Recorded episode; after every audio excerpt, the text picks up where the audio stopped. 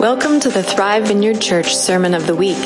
We hope you enjoy this message by our special guest speaker. For more information about this podcast and other resources, visit thrivevineyard.com. We we had a great time this this weekend, um, just beginning to kind of unpack and open up just some of the things that that have happened in our lives and and just really what I believe Father's doing across the earth. I'll, I'll give you a, a, two minute package if you weren't here this weekend. Essentially, what what we're talking about is is the love of the Father and and how how can we live like Jesus lived? I guess would be encapsulated. What what did Jesus do as he was connected to the Father? We see in the beginning of John that that John says God was with Jesus and Jesus was with God. The Word was with the Father. And, and there was this permanent connection. You can't read about Jesus without reading about the Father and vice versa. And so we looked a little bit at the life of Jesus and how did he live? Jesus said things like, in and of myself, fully man, fully God, I can do nothing. But I only do what I see my Father in heaven doing.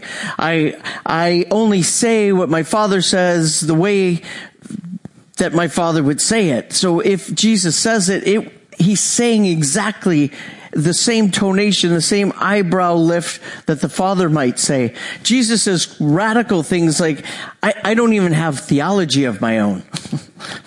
like I, I, don't I don't get all worked up about theology. I I kind of lean on my dad. He he knows some stuff. uh, just we can live. And, and, Kevin mentioned a little shift in our ministry, and, and the, the shift was just a heart shift.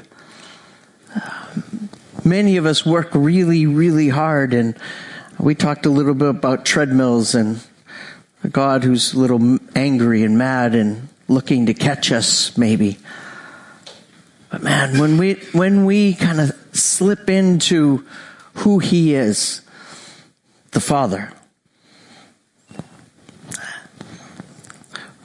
theologically know that God is good, right? And, uh, but that's, that statement, God is good, has nothing to do with me. It's easy for me to say it because it's not related to me. God is good for you. God is good for them. But is God good for you? Is Father good for you? Is, is Father loving you right where you're at in your mess right now today? Yeah. to answer the question. He's, he's loving you right now. Like, the difference between God is love and God is loving you right now, massive. And, and it, it forces us to, okay, is he? Where is he? Is he above me? Is he below me? Is to the left, to the right? Is he in me? And if he's loving me, what's the evidence of that? How do I know? How can I show that? And, and these are the questions, some of the questions that we, we begin to lean into as we look at God as Father is, he, he says in 2 Corinthians 6.18, I will be a father to you. This is God speaking. I will be a father to you. Paul wrote it. He, doesn't say I'm going to have some fatherly characteristics. I, I do fatherly things. I, I celebrate myself on Father's Day. He, he, he's, he's like, no, no, no. I will be a father to you. Implied in that little tiny statement and, and I'm, then I'm going to go on. But implied in that little statement, I will be a father to you, is I will give you everything that you need. Anything that your mom or dad couldn't have given you because they didn't have it to give. We understand, right? Ministry, I can only give what I've received. As a parent, I can only give what I've received. Inherent in that is that everyone needs God. I will be a father to you. In that statement is everything that you couldn't receive from your mom and dad, everything that you may need as a human being, as my son, as my daughter, I'm going to make sure that you have it because I'm going to be a father to you. implied in that fathers, I will be a mother to you as well, but that's, that's a whole nother scary subject. I'm gonna love you right where you're at. And, then it goes on, and you will be my sons and daughters, says Almighty God. Like we could just park there and call it a day. He's so good. This morning, I'm, I'm going to shift a little bit, but that was free. Just, you know, if you didn't get to come this weekend, now you, now you got it all.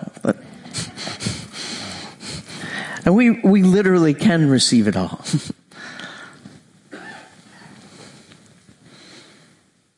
He doesn't need us to do anything, but he loves to do everything with us. Hmm. I'm, I'm torn now. but we'll we'll move on with what I th- thought we were going to do. we're we're going to look in Mark five, and and there's there's a story, or actually two stories, woven one within the other, and and I think this morning we can glean some things from this as as we go. Now, now Jesus was, was beginning to have some ministry and people started to know who Jesus was and, and they were starting to gather where he was. And, and it says in, in verse 21 of Mark 5, Now when Jesus had crossed over again by boat to the other side, a great multitude gathered to him and he was by the sea. And behold, one of the rulers of the synagogue came, Jairus by name, and when he saw him, he fell at his feet and he begged him earnestly, saying, My little daughter lies at the point of death. Come and lay your hands on her that she may be healed. This word healed is sozo, saved, healed, delivered, like full healing. When Jesus heals, he doesn't just fix part of the stuff. He, he does the whole enchilada, the whole package. And she will live. So, so Jairus, he's what's remarkable about this is that Jairus was on the wrong team. the, the Jews, the religious Jews particularly, they'd already, Jesus had gone to them and said something like, nobody knows the Father except for me. Not one. So he's speaking to these who have spent their lives studying and understanding the law and, and all its implications. And, and he says, Jesus to them, you don't know my dad. That which the law is all about. You don't even, I'm God and I'm standing in front of you. You don't even recognize it. And so they had determined to kill Jesus for several reasons, but that was one of them. And, and so now, now Jairus, he's got a sick daughter. And, and, this is how I imagine it. This is not what scripture says, but this is how I imagine it because I'm a husband. and you, you'll understand as I go, maybe.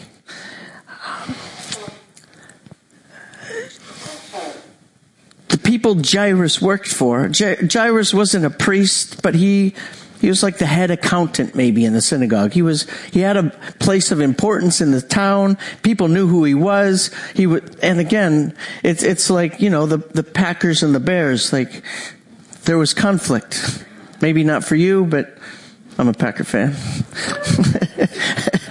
hey, hey, hey, hey. just know how to stir up a crowd. I'm just kidding. I love the Packers.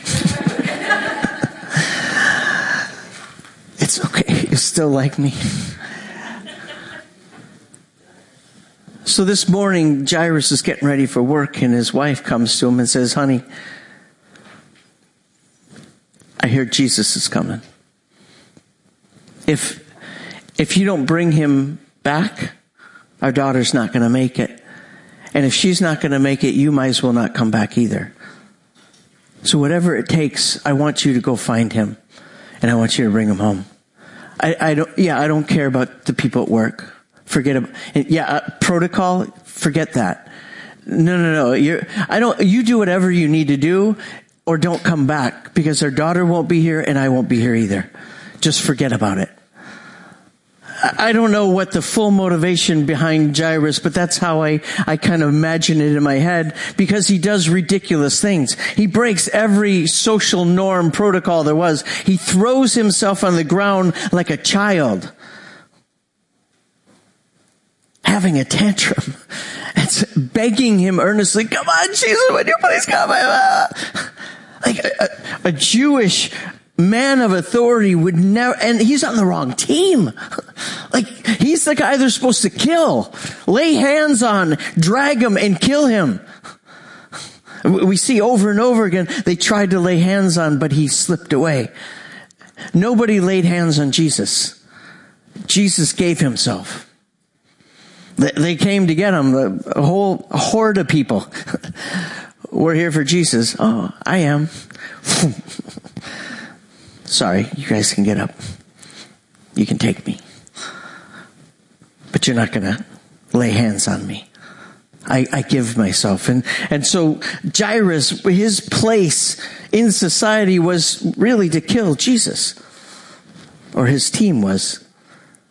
And so he throws himself on the, at his feet and he's begging him earnestly saying, Jesus, would you just come home with me that my daughter might be well? And miraculously, I would say, maybe not. And Jesus went with him. Like he just must have, are you kidding? Really? Really? Like if it was me, I would have grabbed his hand, I would have tucked him in, hang on Jesus, we're going for a ride. They, they were, they were just being, it says here in a minute, they were thronged. Do you know what thronged means? Throng is a crazy word. It's, what we'll do is we'll take, we'll take Kevin and we'll put him back in this corner, we'll move the drums out, put Kevin in the corner, and the rest of us, we have to fit in this little alcove here. And then we'll say to, to Molly, see if you can touch Kevin. That, that's what's about to happen. Thronging is, it's, it's not like you're a crowd of people. It's not like we're in this room kind of scattered around. It is like you're being crushed to the point of almost having no breath. It's, it's a problem, thronging.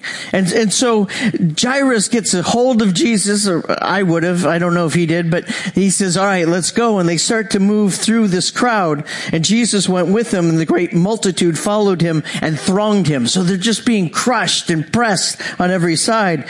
Now a certain woman had a flow of blood for 12 years. And we see this number 12 and we know there's a divine stamp on it. And so we, we gotta pay attention. Jairus has a daughter at home who's dying. Probably not going to make it through the day. Jesus says yes, the healer, this rabbi, this, this, the whole place is buzzing about this guy. And he said he'll come home with him. And then, I don't know if this has ever happened to you, but there's this divine delay is what I call it.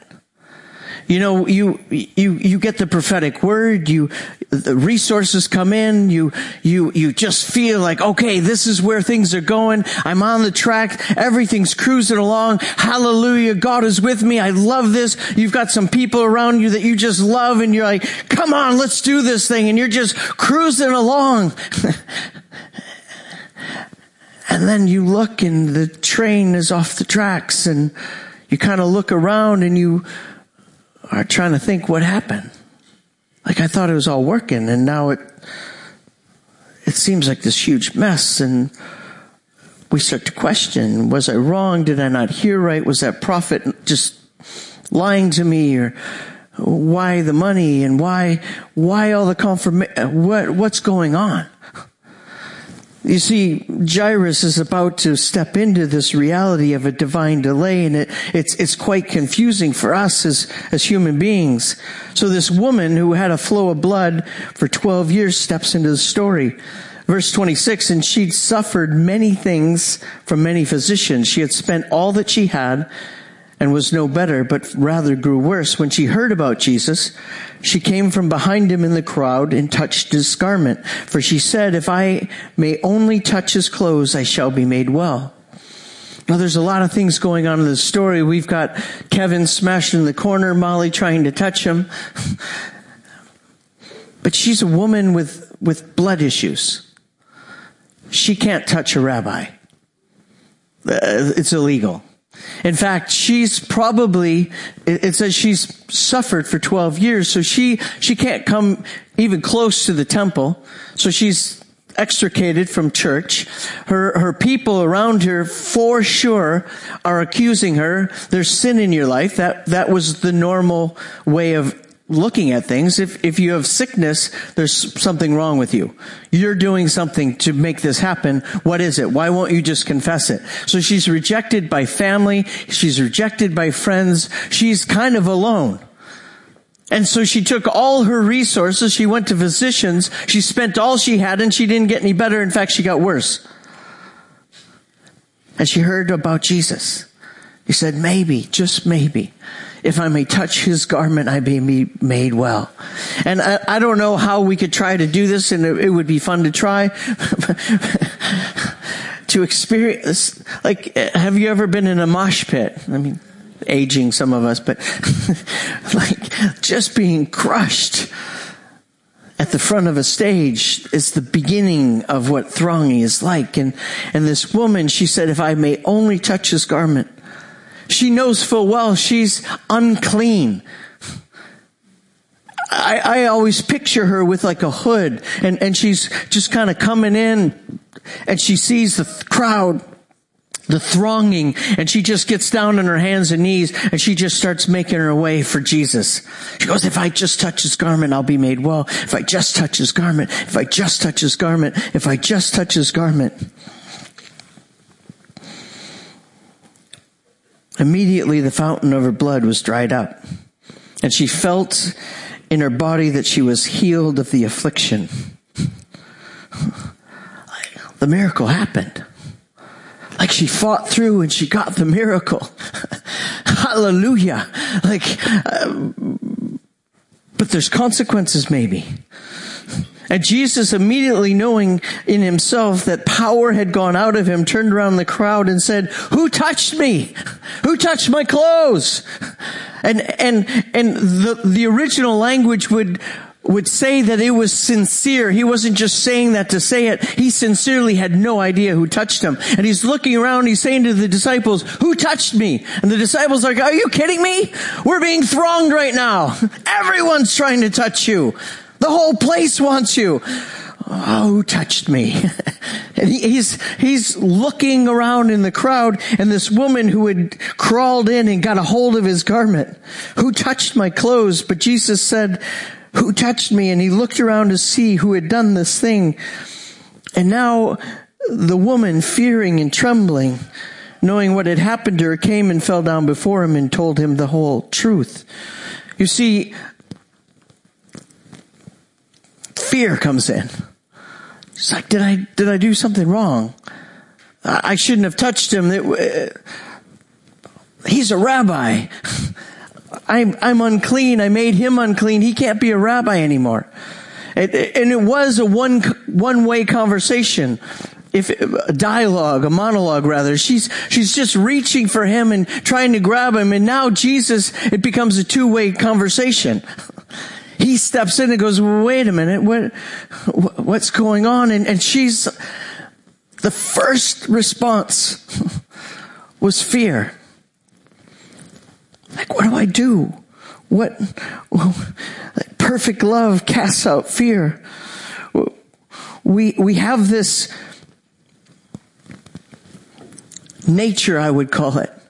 And, and John 14, 18, Jesus says, so the Father would have said it, he says, I will not leave you in the state you are, orphans, but I will come to you. And what he says, I will come to you, he says, I will come to you as a father.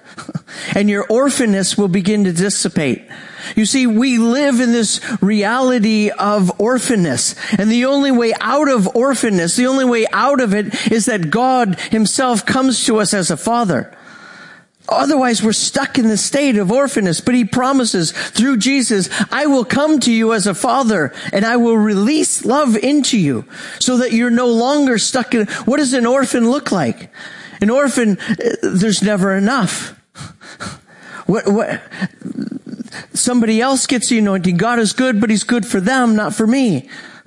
Have you ever been at the healing meeting? You, you fasted, you prayed, you knew you needed something and you, you know, they, they start putting people on stage and hallelujah, I was in a wheelchair and now I'm walking and, and they start going past and you're like, woo, the anointing's here. Today's my day. And people are going past in the stage and, and you realize that the meeting's kind of starting to wind down and you're waiting for the prophetic call for your, your healing or whatever. And, you know, they're packing up. And you're still sitting there like, I, I thought today was my day. I needed, I needed God to touch me. I, I need this change in my life. Father, where are you? you see, when we live in this fear of God, when we live in this separateness of Him, when He's outside of us and we're trying to bring Him near, Beloved, Jesus says, me and my father, we will come to you and make a home within you. See, he lives inside of us. He dwells within us. He's not far and distant, but he's near at hand. And this, this woman, she's, she's just in this, this mist of, of trying to figure out what's going on. She's fearing and trembling. She's thrown herself at the feet of Jesus and, and said, this has been a monologue. I want it to be a conversation. I'm so sorry. Would you uh, forgive me? And then look at what Jesus does. He, he, I picture him. He gets down in the dirt. You know, when a child is just crying and they can't stop and, and you're just trying to say, I love you, man. It's okay. He, he picks up her little chin. And remember, if Jesus said it, the Father would have said it exactly the same way. If you've seen me, you've seen the Father, Jesus says. And he says it like this, daughter. Calls her daughter. He goes, you know what my dad says about you? Come here. Look at me. Yeah, don't worry about the thronging thing. Look at me. Dad says you're his daughter. And I think all the love that Jesus embodied, the love that had existed between the Father and the Son since before the foundations of the earth, it goes pouring into this woman. She's already been healed. He says your faith made you healed. But now love comes. he gets down in the dirt and goes, daughter, man, daddy loves you. that was bold. That was, who are you? You're, man, that faith of yours, madness. Oh, he loves you. And then he says, he releases her. He says, go in peace and be healed of your affliction. The Bible never talks about her again that I know of. But man, I can't wait to get to glory and hear her story. Having been rejected by man, rejected by the church, rejected by everyone and this wild, mad faith caused her to, to crawl through the thronging and get a hold of his garment. But then she encounters Jesus, not just Jesus, but the Father through Jesus, and she's made whole. She's saved, healed, delivered. She encounters love manifest. I mean, come on. While he was still speaking, some came from the ruler of the synagogue's house who said, Your daughter is dead. Why trouble the teacher any further? So, I mean, picture Jairus. He's, he's got Jesus by the hand. He's going through the throng. And then this woman, Jesus stops for some reason and he starts looking around. Jesus, what are you doing? We got to get going, bro. And Jesus is like, hold on. Somebody touched me. Who touched me? And then this whole healing thing goes on. Daughter sends her off and, and Jairus is like, all right. Yeah, good. Woo! That was good. Let's go. and then somebody comes from his household and says, Stop bothering this guy. You got work to do. Your daughter's dead. Jesus can't help you anymore. And what you do, you, you need to hire wailers. You've got to start making food. There's a whole process that you've got to enter into and you're an important person. It said back in the day, the poorest of poor would hire like three wailers. This is a rich man. He probably had throngs of wailers that would just begin to wail for his daughter on behalf of him. I, I, this next line to me just, it blows my mind. Where's Jairus right now? He's, he's looking at the train at the side of the tracks. He said everything just crashed. It's over. I'm, I thought this day was going to land one way. I thought the, the vision, the, the, the, the prophecies, the, the money came in. It all was lining up and we were just cruising down the train tracks and I thought we were going to get somewhere. And I was so excited because I was going to bring Jesus home and he was going to meet my wife and he was going to heal my daughter and we were going to have a party and it was going to be awesome. And I don't know what this is. And now you're telling me my daughter's dead and, and I need to go do other things. And the state that we enter into when divine delay enters our lives. Beloved, I believe there's some of us today that even right now you're in that not there, but not where you're going, not where you were, but not that in between state is the hardest place to live.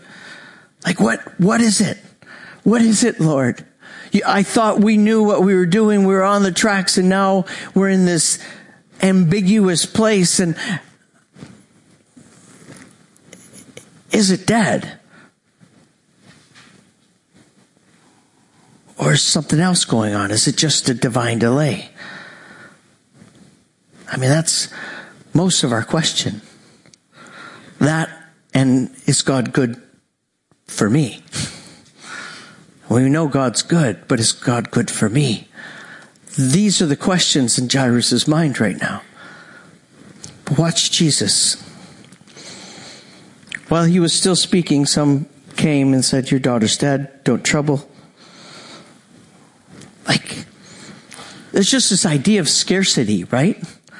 Orphans believe that there's, there's scarcity on, on the earth. We feast in the river of scarcity. We've been trained in the river of scarcity. What we need is the abundance of God.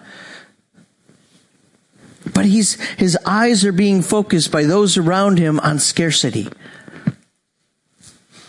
His friends have gathered around him and they're chanting scarcity. His friends around him are mocking his ideas. His friends around him are saying, you're nuts. Let it go. She's dead. The dream is dead. Why aren't you getting this? It seems very obvious. I keep building up to this because I never quite get there. Jesus. As soon as Jesus heard the word that was spoken, now literal language says, Jesus ignoring what was said. He went, la la la la la la la la la. Say that again. La la la la la la la la la. Jesus ignoring what was said. He, he didn't even hear him. He's like, oh, you're, you're saying something, la, la, la, la, la, la. And I'm not saying stick your fingers in ears. I know the Misty Edwards song and maybe you don't anyway. He said to the ruler of the synagogue, he, he looks in Jairus' eyes. He says, do not be afraid only continue to believe. Do not be afraid. Just continue to believe. God, the Father, through Christ Jesus, looks in Jairus' eyes and says, I know the trains on the side of the tracks right now. And I know there's, there's all this noise around you saying scarcity, scarcity, there's never going to be enough. Who do you think you are to, to demand something from this man? You don't deserve it. Yes, God is good, but it's not good for you. You need to buck up and just deal with circumstances, deal with reality, and start walking out that which is before you, which is death. It's dead. Just deal with it, bro. And, and in a minute, where he's, he's got Jairus is along with this woman had to just have fantastical faith. He had to have. I mean, he's part of this, this Jewish culture. He's part of the synagogue and he throws himself at the feet of Jesus like a little child and says, come on, would you come home with me?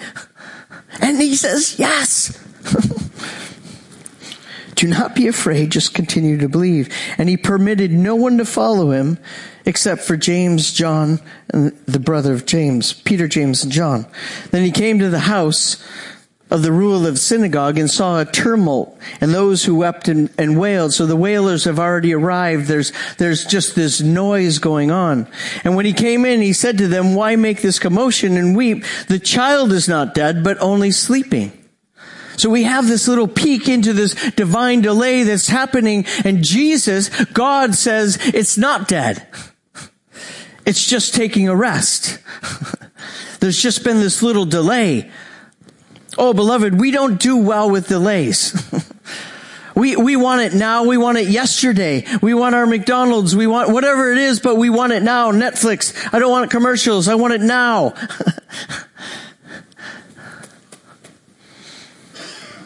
and Jesus is saying, the Father is saying, there might be something else to this. He's, he's pulled apart just a small group and he said, you know what? This lack of faith isn't going to enter into this radical reality that we're going to step into. Not everyone can walk into it.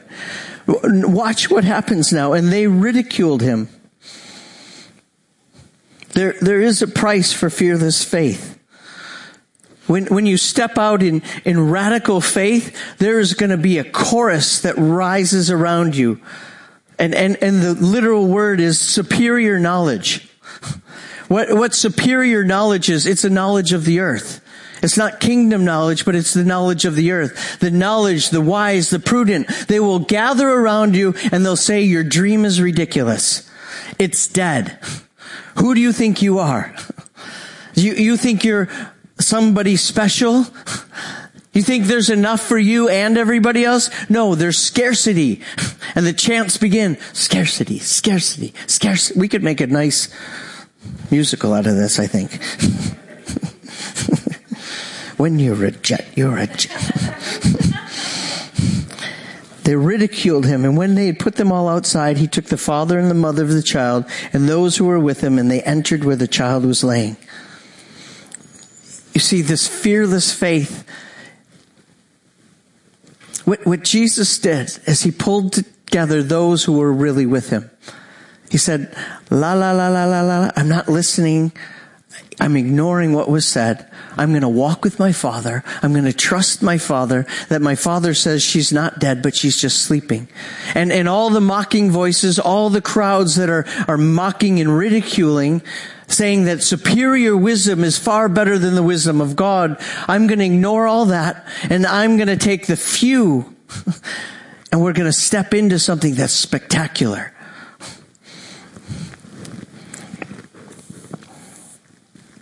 Immediate, then he took the child by the hand. And again, she's 12 years old, another divine stamp. Jesus, a rabbi, puts his hand on a dead girl. Again, can't do that. Jesus has been canceled twice in one day.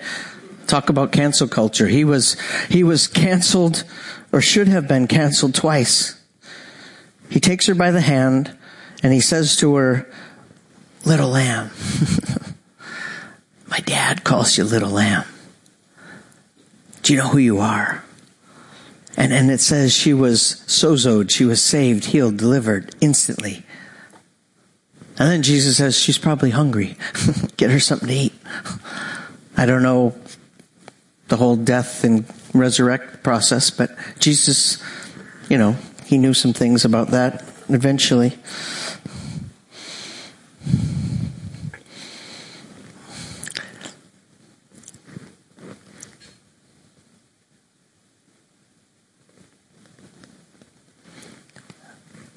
Children of God, we have access. And, and, and Molly and Kevin were talking about it, some of the things that this church is doing. We have access not to superior knowledge, the knowledge of the world, but we have the wisdom of God. We as sons and daughters, that's our position. Son, daughter. We, we were placed in son. As sons and daughters, we have access to the Father. And the Father doesn't understand scarcity. The Father doesn't understand trains are, are, are off the tracks and things aren't looking like they should be. He, he sees the beginning from the end. He, he doesn't get worked up like we do when things aren't seeming, when there's a divine delay. Let's just look at Romans 8 and we'll, we'll finish with this. Verse 35, it says, Who shall separate us from the love of Christ? Shall tribulation, distress, persecution, famine, nakedness, peril, or sword? Verse 37, yet in all these things are, we are more than conquerors through him who loves us. and then Paul speaks, for I am being persuaded. Even Paul, all that he had and all that he knew and all that he'd experienced, he got this thorn in the side because to keep him from becoming conceited because he had seen so much.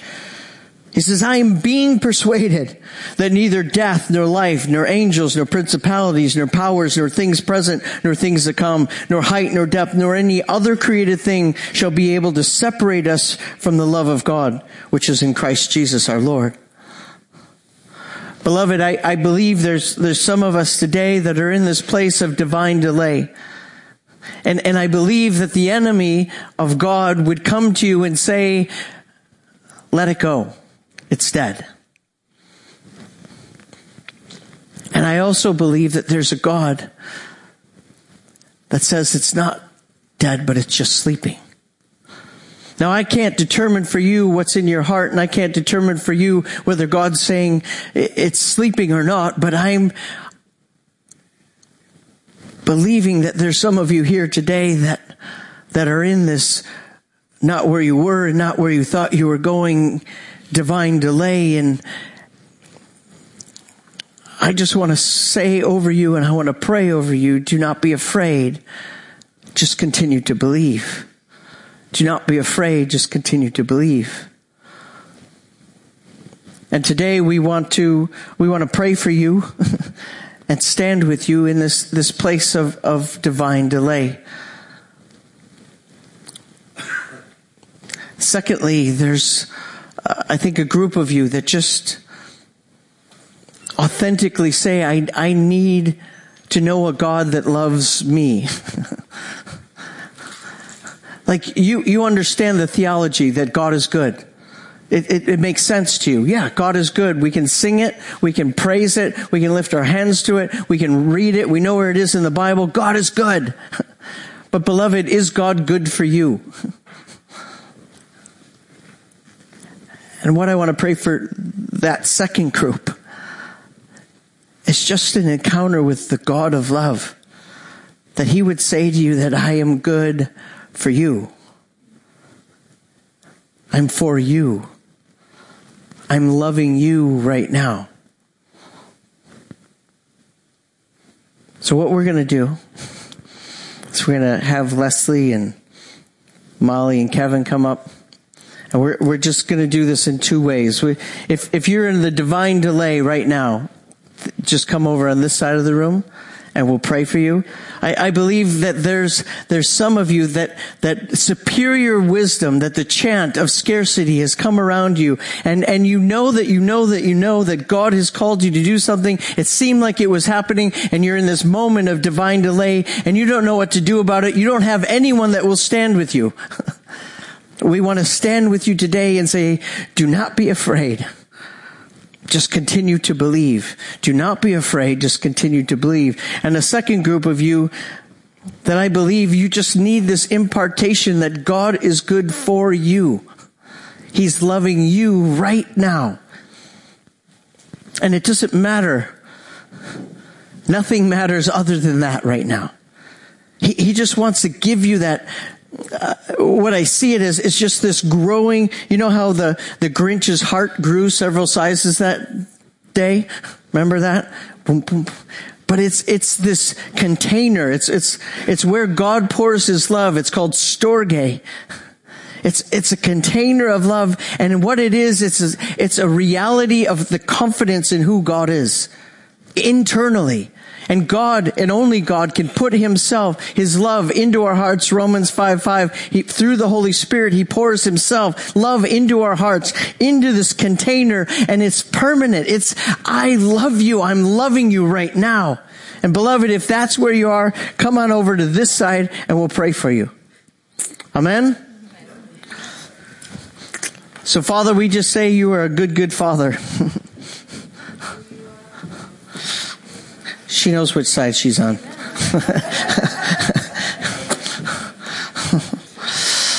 You're a good, good father. Father, say about everything versus what you say about everything. And Father, as sons and daughters, we can step cleanly, clearly into your reality. We, we get to walk with you every day and we get to hear you say, do not be afraid, just continue to believe. Oh, would you just open your heart and let me, the God of the universe, pour myself, my love into you. And as you do, that storge, that, that assuredness, that confidence in who I am in you begins to grow and burst forth.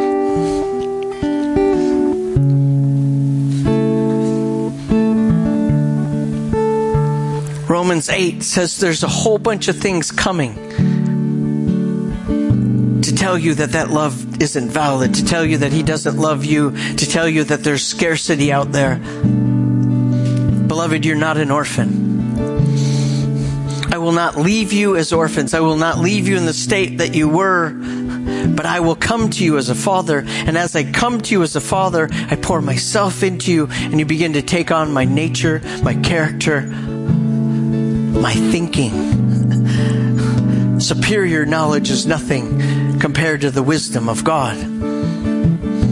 So, Father, we step into boldly this place of not being afraid, continuing to believe that you are good for me.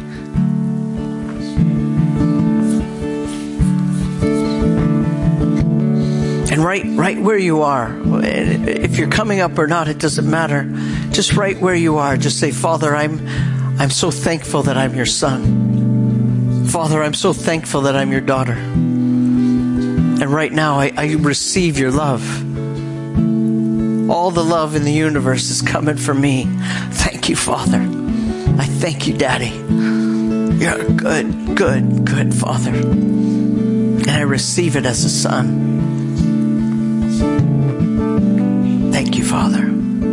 Thank you, Daddy.